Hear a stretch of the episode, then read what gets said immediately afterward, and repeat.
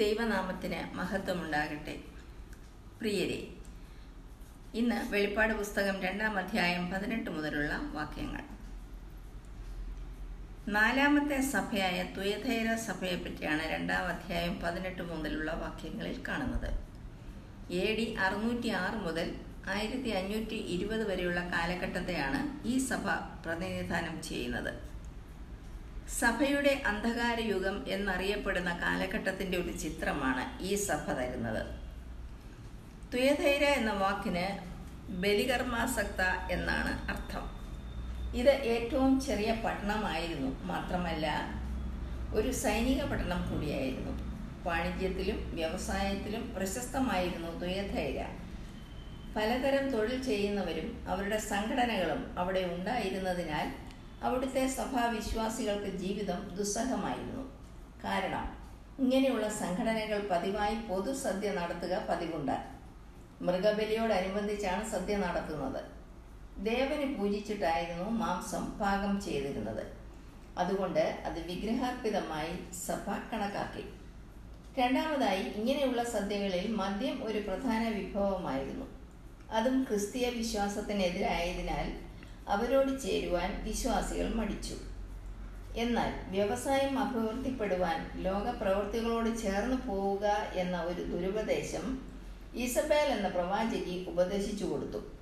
അത് തെറ്റല്ല എന്നും അവർ പറഞ്ഞു. അത് സഭയിൽ തെറ്റിദ്ധാരണ ഉളവാക്കി. തുയധൈര്യയിലെ സഭ സ്ഥാപിക്കപ്പെട്ടത് പൗലോസ് അപ്പോസ്തോലന്റെ രണ്ടാമത്തെ മിഷണറി യാത്രയിലാണ്. പുസ്തക പ്രവൃത്തികൾ പതിനാറാം അധ്യായം പതിനാല് പതിനഞ്ച് വാക്യങ്ങൾ. രണ്ടാം അധ്യായം പതിനെട്ടാം വാക്യം. അഗ്നിജ്വാലയ്ക്കൊത്ത കണ്ണും വെള്ളോട്ടിന് സദൃശമായ കാലും ഉള്ള ദൈവപുത്രൻ അരുളി ചെയ്യുന്നത്. ഒന്നാം അധ്യായം പതിനാല് പതിനഞ്ച് വാക്യങ്ങളിലും നാം ദൈവപുത്രന്റെ ഇതേ വിവരണം കണ്ടതാണ്. അവന്റെ കണ്ണുകൾ സകലത്തെയും കാണുന്ന അഗ്നിജ്വാലയ്ക്ക് ഒത്തതാണ്. ഇവിടെ തുയധൈര്യയിലെ തെറ്റുകൾക്കെതിരെ ക്രിസ്തുവിന്റെ കോപം കണ്ണുകളിൽ ജ്വലിക്കുന്നുണ്ടെന്ന് മനസ്സിലാക്കാം. വെള്ളോട്ടിന് സദൃശമായ കാലുകൾ ന്യായവിധിയെ കാണിക്കുന്നതാണ്. വിശ്വാസികളെയും അവിശ്വാസികളെയും ന്യായം വിധിക്കുന്ന കർത്താവിന്റെ ചിത്രമാണത്. ഓരോരുത്തരുടെ പ്രവൃത്തി തീ തന്നെയാണ് ശോധന ചെയ്യുന്നത്. എക്കാലവുമുള്ള സഭയ്ക്കും വിശ്വാസികൾക്കുമുള്ള താക്കീതാണിത്. പത്തൊൻപതാം വാക്യം. ഞാൻ നിന്റെ പ്രവൃത്തിയും നിന്റെ സ്നേഹം വിശ്വാസം ശുശ്രൂഷ സഹിഷ്ണുത എന്നിവയും നിന്റെ ഒടുവിലത്തെ പ്രവൃത്തി ആദ്യത്തേതിലും ഏറെയെന്നും അറിയുന്നു. അവരുടെ ആറ് ഗുണങ്ങളെക്കുറിച്ച് കർത്താവ് ഇവിടെ പുകഴ്ത്തുന്നുണ്ട്. കർത്താവിന്റെ പ്രശംസ ലഭിക്കത്തക്ക നല്ല ഗുണങ്ങൾ അവർക്കുണ്ടായിരുന്നു. അവ ഒന്നാമതായി പ്രവൃത്തിയാണ്. വിശ്വാസത്തിൽ നിന്നുളവാകുന്ന വിശ്വാസത്തോട് കൂടിയ പ്രവർത്തികൾ അവരിൽ ഉണ്ടായിരുന്നു. മാത്രമല്ല പ്രവൃത്തിയിൽ അവർ വർദ്ധിച്ചും വന്നിരുന്നു എന്ന് കാണുന്നു. രണ്ടാമതായി സ്നേഹം. എഫേസ്യ സഭ ആദ്യ സ്നേഹം വിട്ടുകളഞ്ഞപ്പോൾ പ്രിയധൈര സഭ സ്നേഹത്തിൽ വളർന്നു വന്നു എന്നു കാണാം. സ്നേഹനിർഭരമായ ശുശ്രൂഷയും ഈ സഭ കാഴ്ചവെച്ചിട്ടുണ്ട്. ശ്രേഷ്ഠ വരമാണല്ലോ സ്നേഹം. മൂന്നാമതായി വിശ്വാസം. സ്നേഹവും വിശ്വാസവും ക്രിസ്തീയ പ്രവൃത്തിയുടെ പ്രേരക ശക്തിയാണ്. നിലനിൽക്കുന്ന ഒരു വരമാണ് വിശ്വാസം. നാലാമതായി ശുശ്രൂഷ. സഭയുടെ എല്ലാവിധ ശുശ്രൂഷ രംഗങ്ങളെയും ഇതിൽ ഉൾപ്പെടുത്തിയിരിക്കുന്നു. അവരിലുള്ള സ്നേഹമായിരുന്നു പരസ്പരം ശുശ്രൂഷിക്കുവാൻ അവരെ പ്രേരിപ്പിച്ചത്. അഞ്ചാമതായി സഹിഷ്ണുത. ക്രിസ്തുവിന് വേണ്ടി ഏത് കഷ്ടവും അനുഭവിക്കുന്ന ഒരു മനോഭാവം അത് അവർക്കുണ്ടായിരുന്നു. സഹനം അവരുടെ ഒരു നല്ല ഗുണവുമായിരുന്നു. ആറാമതായി ഒടുവിലത്തെ പ്രവൃത്തി ആദ്യത്തേതിലും ഏറെ എന്ന് പറയുന്നു. വളർന്നുകൊണ്ടിരിക്കുന്ന ഒരു സഭയുടെ നല്ല ലക്ഷണമാണ് പ്രവൃത്തി. ഇരുപതാം വാക്യം. എങ്കിലും താൻ പ്രവാചകി എന്ന് പറഞ്ഞ് ദുർനടപ്പ് ആചരിപ്പാനും വിഗ്രഹാർപ്പിതം തിന്മാനും എന്റെ ദാസന്മാരെ ഉപദേശിക്കുകയും തെറ്റിച്ചു കളയുകയും ചെയ്യുന്ന ഈസബേൽ എന്ന സ്ത്രീയെ നീ അനുവദിക്കുന്നു എന്നൊരു കുറ്റം നിന്നെക്കുറിച്ച് പറവാൻ ഉണ്ട്. ആറ് നല്ല ഗുണങ്ങൾ എടുത്തു പറഞ്ഞ് കർത്താവ് തുയധേര സഭയെ പ്രശംസിക്കുന്നതായി നാം കണ്ടു. എന്നാലും ഒരു കുറ്റം അവർക്കുണ്ടായിരുന്നു എന്ന് കർത്താവ് പറയുന്നു. അതത്ര ചെറിയ കുറ്റവുമല്ല എന്ന് നമുക്ക് കാണാം. തന്റെ ജനത്തെ ദുർനടപ്പിലേക്ക് വശീകരിക്കാൻ ഇസബേൽ എന്ന സ്ത്രീക്ക് സഭ അനുവാദം കൊടുത്തു എന്നതായിരുന്നു കുറ്റം. ആരാണ് ഇസബേൽ? എന്തായിരുന്നു അവളുടെ ഉദ്ദേശം? ഒന്ന് രാജാക്കന്മാരുടെ പുസ്തകം പതിനാറാം അധ്യായത്തിലും പത്തൊൻപതാം അധ്യായത്തിലും ഇസബേലിനെ പറ്റിയുള്ള പരാമർശങ്ങളും ചരിത്രവും കാണാവുന്നതാണ്. ബേലിന്റെ പുത്രി എന്നർത്ഥം വരുന്ന പഴയ നിയമത്തിലെ ഈസബേൽ അഹാബ് രാജാവിന്റെ ഭാര്യയായിരുന്നു. തന്റെ പിതൃഗ്രഹത്തിൽ നിന്നും കൊണ്ടുവന്ന ബാൽ വിഗ്രഹങ്ങളെ ആരാധിക്കുന്നതിന് അഹാബ് രാജാവിനെയും ജനങ്ങളെയും നിർബന്ധിച്ചു എന്ന് മാത്രമല്ല അതിന് വിസമ്മതിച്ച യഹോവയുടെ പ്രവാചകന്മാരെ വാൾ കൊണ്ട് കൊല്ലിക്കുകയും ചെയ്തു. നാനൂറ് അശേര പ്രവാചകന്മാരെ സംരക്ഷിക്കുകയും നാബോത്തിനെ കൊല്ലിക്കുകയും പരസംഗവും ക്ഷുദ്രപ്രയോഗവും നടത്തുകയും ചെയ്ത ഇവർ ഒരു ദുഷ്ടതയുടെ ആൾരൂപമായിരുന്നു. ഇവളുടെ പ്രതിരൂപമായി തുയധൈര്യയിലും ഒരു ഈസബേൽ ഉണ്ടായിരുന്നു. അവൾ ഒരു പ്രവാചകി എന്ന് നടിച്ച് വിശ്വാസികളെ വിഗ്രഹാരാധനയ്ക്കും മ്ലേച്ഛതകൾക്കും പ്രേരിപ്പിച്ചു. അവരെ തുയധൈര സഭയിലെ ബിഷപ്പിന്റെ ഭാര്യയായി ചിലർ വ്യാഖ്യാനിക്കുന്നുണ്ട്. അവരെ ഈ സഭയിൽ അനുവദിക്കുന്നു എന്ന കുറ്റമായിരുന്നു കർത്താവ് സഭയെ സഭയെക്കുറിച്ച് പറഞ്ഞത്. ഇരുപത്തിയൊന്നാം വാക്യം. ഞാൻ അവൾക്ക് മാനസാന്തരപ്പെടുവാൻ സമയം കൊടുത്തിട്ടും ദുർനടപ്പ് വിട്ട് മാനസാന്തരപ്പെടുവാൻ അവൾക്ക് മനസ്സില്ല. ഏത് കൊടിയ പാവിക്കും മാനസാന്തരത്തിനുള്ള സമയം കർത്താവ് കൊടുക്കും. ഇസബേൽ എന്ന ഈ സ്ത്രീക്കും ദൈവം മാനസാന്തരപ്പെടാൻ അവസരം കൊടുത്തിട്ടും അവൾക്കതിന് മനസ്സില്ല എന്ന് കാണുന്നു.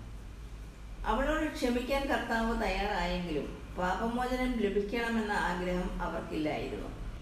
ദൈവം തരുന്ന അവസരങ്ങൾ നഷ്ടപ്പെടുത്തിയാൽ വലിയ നാശത്തിലേക്ക് നിപതിക്കുമെന്നത് നിശ്ചയം തന്നെ.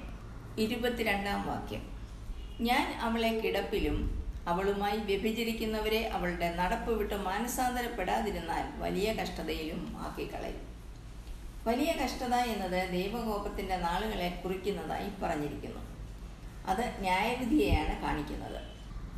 പഴയ നിയമത്തിലെ ഇസബേലിന് ലഭിച്ച പ്രതിഫലം രണ്ട് രാജാക്കന്മാരുടെ പുസ്തകം ഒൻപതാം അധ്യായം മുപ്പത് മുതൽ മുപ്പത്തിയേഴ് വരെയുള്ള ഭാഗങ്ങളിൽ കാണുന്നു. വളരെ ഭയാനകവും പരിതാപകരവുമായിരുന്നു അവരുടെ അന്ത്യം. അതുപോലെ അവളോട് ചേർന്ന ദുഷ്പ്രവൃത്തികൾ ചെയ്യുന്നവർ മാനസാന്തരപ്പെട്ടില്ല എങ്കിൽ അവരും ന്യായവിധിയിൽപ്പെടുമെന്ന് പറഞ്ഞിരിക്കുന്നു. ഇരുപത്തിമൂന്നാം വാക്യം. അവളുടെ മക്കളെയും ഞാൻ കൊന്നുകളയും. ഞാൻ ഉൾപൂവുകളെയും ഹൃദയങ്ങളെയും ആരായുന്നവനെന്ന് സകല സഭകളിലും അറിയും. നിങ്ങളുടെ പ്രവൃത്തിക്ക് തക്കവണ്ണം ഞാൻ നിങ്ങൾക്കേവർക്കും പകരം ചെയ്യും. ദൈവത്തിന്റെ ന്യായവിധിയാകുന്ന വലിയ കഷ്ടത തലമുറയ്ക്കും ഭവിക്കുമെന്ന താക്കീതും ഇവിടെ കാണാവുന്നതാണ്. ഇസബേലിന്റെ പാരമ്പര്യം തുടരുന്നവരെ കൊന്നുകളയുമെന്ന് കർത്താവ് പറയുന്നു. അങ്ങനെ ചെയ്യുമ്പോൾ ഞാൻ ഓരോരുത്തരുടെയും ഹൃദയങ്ങളെയും ഉൾപൂവുകളെയും അറിയുന്നവനാണെന്ന് സകല സഭകൾക്കും മനസ്സിലാകും. കാരണം നീതിമാനായ ദൈവം ഹൃദയങ്ങളെയും അന്തരിന്ദ്രിയങ്ങളെയും ശോധന ചെയ്യുന്നവനാണ്. ഇരമ്യ പ്രവചനം പതിനൊന്നാം അധ്യായം ഇരുപതാം വാക്യം പതിനേഴാം അധ്യായം പത്താം വാക്യം മുതലായ ഭാഗത്ത് ഈ സത്യം ആവർത്തിച്ചു പറഞ്ഞിരിക്കുന്നു. അഗ്നിജ്വാലയ്ക്കൊത്ത കണ്ണുള്ള അവനിൽ നിന്നും ഒരു പൊടിക്ക് പോലും മറഞ്ഞിരിക്കാനാവില്ല എന്ന സത്യം നാം ഓർത്തുകൊള്ളണം. ഇത് സർവസഭകൾക്കുമുള്ള ഉപദേശമായി എടുക്കേണ്ടതാണ്. നമ്മുടെ പ്രവൃത്തികൾക്ക് തക്കവണ്ണം പകരം ചെയ്യുമെന്നും പറയുന്നുണ്ട് ദൈവം. ഹൃദയത്തെ ശോധന ചെയ്യുകയും അന്തരംഗങ്ങളെ പരീക്ഷിക്കുകയും ചെയ്യുന്നവനാണ് ദൈവം. ഇരുപത്തിനാലാം വാക്യം. എന്നാൽ ഈ ഉപദേശം കൈക്കൊള്ളാതെയും അവർ പറയും പോലെ സാത്താന്റെ ആഴങ്ങൾ അറിഞ്ഞിട്ടില്ലാതെയും. തുയധൈര്യയുടെ ശേഷം പേരോട് വേറൊരു ഭാരം ഞാൻ നിങ്ങളുടെ മേൽ ചുമത്തുന്നില്ല. തുയധൈര്യ സഭയിലുള്ള എല്ലാവരും ഈസബേലിന്റെ ഉപദേശം കൈക്കൊണ്ടിട്ടില്ലായിരുന്നു എന്ന് കാണാവുന്നതാണ്. ഈ ഭാഗത്ത് കർത്താവ് തന്നെ അത് പറയുന്നുണ്ട്. ഇസബേലിന്റെ തന്ത്രങ്ങളിൽ വീഴാതെ ഉള്ള കുറെ പേർ ആ സഭയിൽ ഉണ്ടായിരുന്നു. സാത്താന്റെ കബളിപ്പിക്കലിൽ അകപ്പെടാതെ സ്വയം സൂക്ഷിച്ച അവരുടെ മേൽ വേറെ ഒരു കുറ്റമോ ഭാരമോ കർത്താവ് ചുമത്തുന്നില്ല.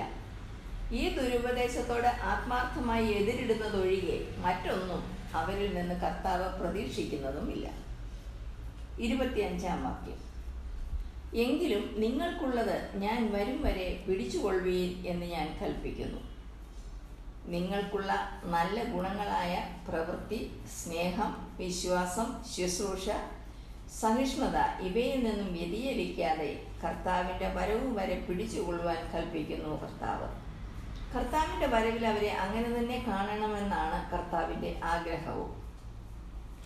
ഇരുപത്തിയാറാം വാക്യം.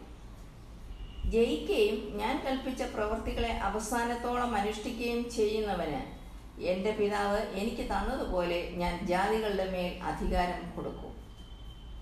ജയിക്കുന്നവർക്കുള്ള പ്രതിഫലത്തെക്കുറിച്ചാണ് ഇരുപത്തിയാറ് ഇരുപത്തേഴ് ഇരുപത്തിയെട്ട് വാക്യങ്ങളിൽ പറഞ്ഞിരിക്കുന്നത്.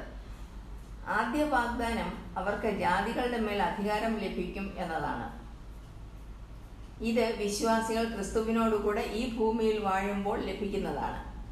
പിതാവ് സകല ജാതികളെയും പുത്രന് കാൽ കീഴാക്കി കൊടുത്തതുപോലെ വിശ്വാസികൾക്ക് കർത്താവ് അധികാരം കൊടുക്കും. ഇരുപത്തിയേഴാം വാക്യം. അവൻ ഇരുമ്പുകോൾ കൊണ്ടവരെ മേയിക്കും അവർ കുശവന്റെ പാത്രങ്ങൾ പോലെ നുറുങ്ങിപ്പോകും. ജാതികളെ അവകാശമായി ലഭിക്കുന്നവൻ ഇരുമ്പുകോൽ കൊണ്ട് മേയിക്കുമെന്നും തകർക്കുമെന്നും അവർ കുശവന്റെ പാത്രങ്ങൾ പോലെ നുറുങ്ങിപ്പോകുമെന്നും പറഞ്ഞിരിക്കുന്നു. അനുസരിക്കാത്തവരാണ് തകർക്കപ്പെടുന്നത്. വിശുദ്ധന്മാർ ലോകത്തെ വിധിക്കും എന്നാണ് ഒന്ന് കൊരിന്ത്യർ ആറാം അധ്യായം രണ്ടാം വാക്യത്തിൽ പറഞ്ഞിരിക്കുന്നത്. ഇരുപത്തിയെട്ടാം വാക്യം.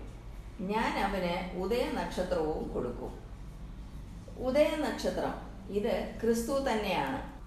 വെളിപ്പാട് പുസ്തകം ഇരുപത്തിരണ്ടാം അധ്യായം പതിനാറാം വാക്യത്തിൽ ഞാൻ ദാവീദിന്റെ പേരും വംശവും ശുഭ്രമായ ഉദയ നക്ഷത്രവും ആകുന്നു എന്ന് ക്രിസ്തു തന്നെ പറയുന്നുണ്ട്.